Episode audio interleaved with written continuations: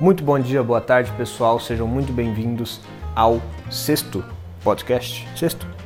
Acho que sim. Sexto podcast do livro Investidor de Bom Senso. Eu sou Felipe Vidotti e você já sabe, não temos mais vinheta.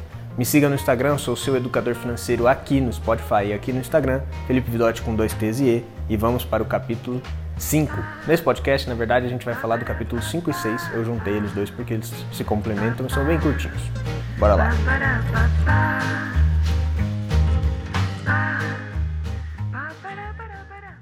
Fala pessoal, já vamos começar com o capítulo 5 então. O capítulo 5, o título é Concentre-se nos fundos de custo menor. Quanto mais os administradores tomam, menos os investidores ganham. E ele começa o capítulo falando que muito, muitas pessoas, muitos investidores iniciantes escolhem um fundo, principalmente os ativamente geridos, por conta de performance passada, por conta do rendimento passado que é divulgado a eles. Mas a gente tem que tomar dois cuidados com isso. O primeiro, e você já deve saber, é que performance passada não é garantia de performance futuro. Performance passada só fala o que aconteceu, não o que irá acontecer. E outro, essa, essa performance que é divulgada para os fundos ativamente geridos não necessariamente foi todo aquele retorno para o investidor. Sabe por quê? Por conta dos custos que eles cobram. A performance que o fundo divulga não, não desconta os custos que ele tem e que os investidores têm que pagar a eles. E aí ele fala que o desempenho dos fundos ele vem e vai. Ele está sempre pode ser pode ser que suba, pode ser que caia, sempre vai acontecer o vem e vai do, do, do desempenho. Mas os custos eles duram para sempre, mesmo em períodos de prejuízo. E aí ele destaca três custos importantes. E o primeiro é a taxa de despesa, que aqui a gente no Brasil chama de taxa de administração. Fundos com taxa de administração muito alta tendem a permanecer sempre muito alta, e fundos com taxa de administração muito baixa tendem a permanecer com taxas de administrações muito baixas. Raramente eles mudam essas taxas. O segundo grande custo é a comissão. Então, quando um assessor de investimento, o seu assessor de investimento te oferece um fundo, ele ganha uma comissão por isso. E esse é um, um custo que você não vê, mas com certeza está lá e vale muito a pena ficar prestando atenção nisso. E o terceiro grande custo é o custo de rotatividade.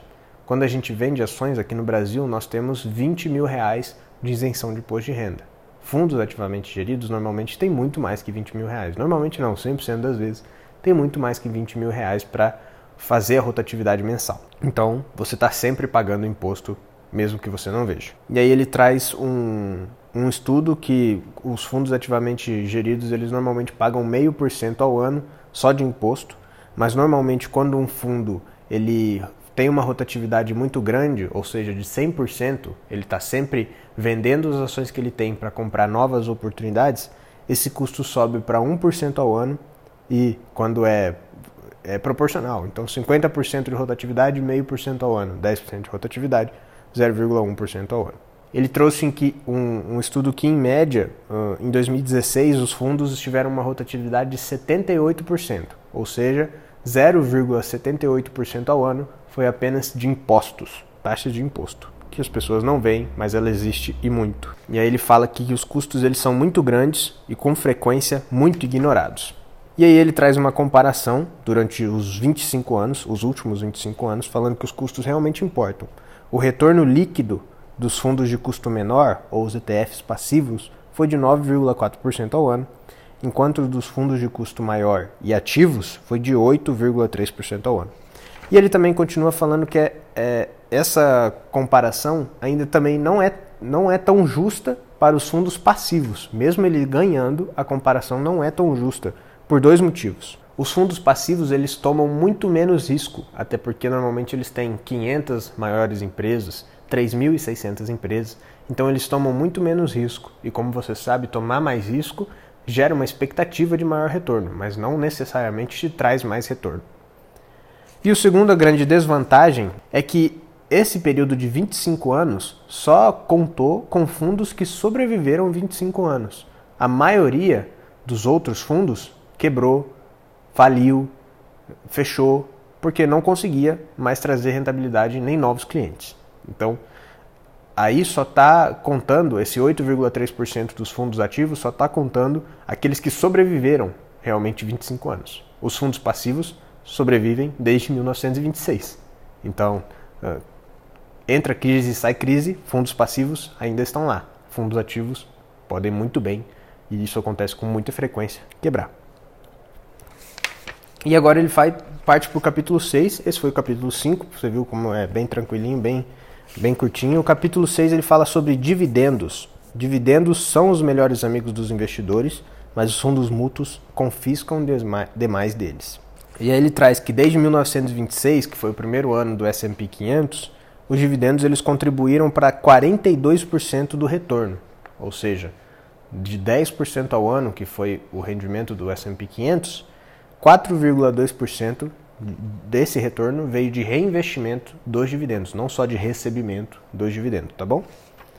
E aí ele traz uma, a importância, por que a gente deveria reinvestir esses dividendos. E aí ele pega de 1926 até 2017 um uh, investimento de 10 mil dólares em 1926 teria se tornado, sem reinvestir dividendos, só recebendo e, e só o retorno mesmo, 1,7 milhão de dólares no início de 2017.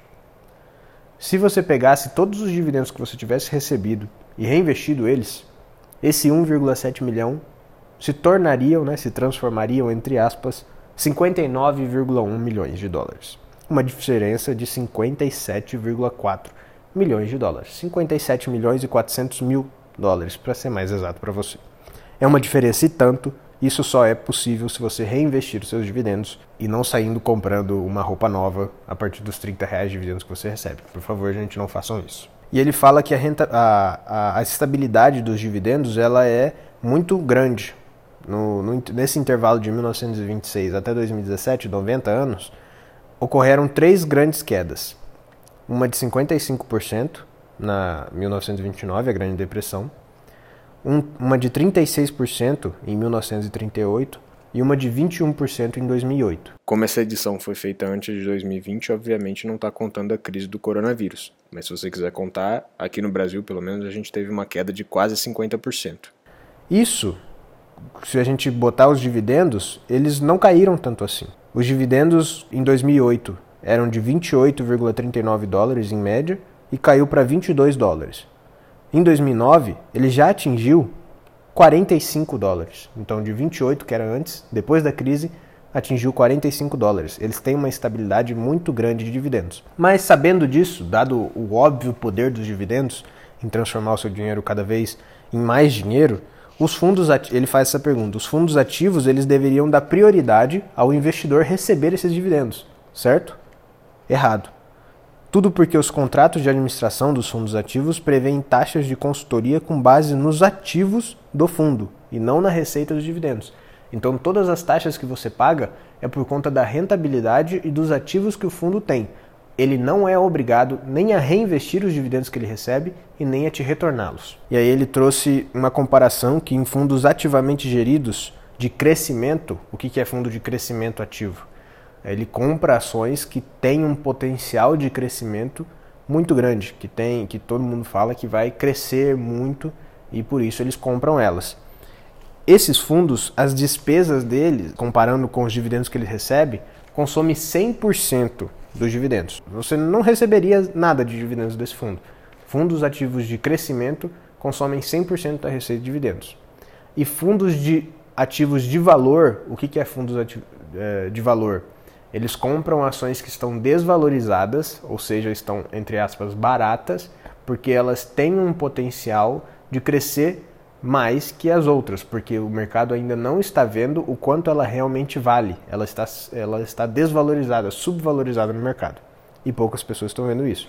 Esses fundos, os dividendos consomem 58% da receita. Então, o investidor só fica com 42% do total dos dividendos. E aí ele finaliza fazendo a comparação com fundos passivos. Enquanto os fundos ativos de crescimento consomem 100% dos dividendos, os fundos passivos de crescimento consomem 4% dos dividendos. 96% fica para você. E os fundos de valor consomem 2% dos dividendos. E 98% dos dividendos fica para você reinvesti-los.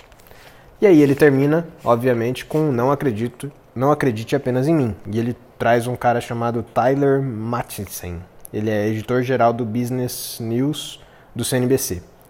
E ele fala que esse cara fala que contentar-se com a média é bom o suficiente, mas na verdade, fundos de investimento passivo não se contentam com a média, até porque a maioria perde para eles. Então a média é muito menor que isso. E esse foi o resumo do capítulo 5 e 6 do livro Investidor de Bom Senso. Eu espero que vocês tenham gostado, gente. Está aqui num domingo muito bom. Vou terminar esse negócio de descansar um pouco.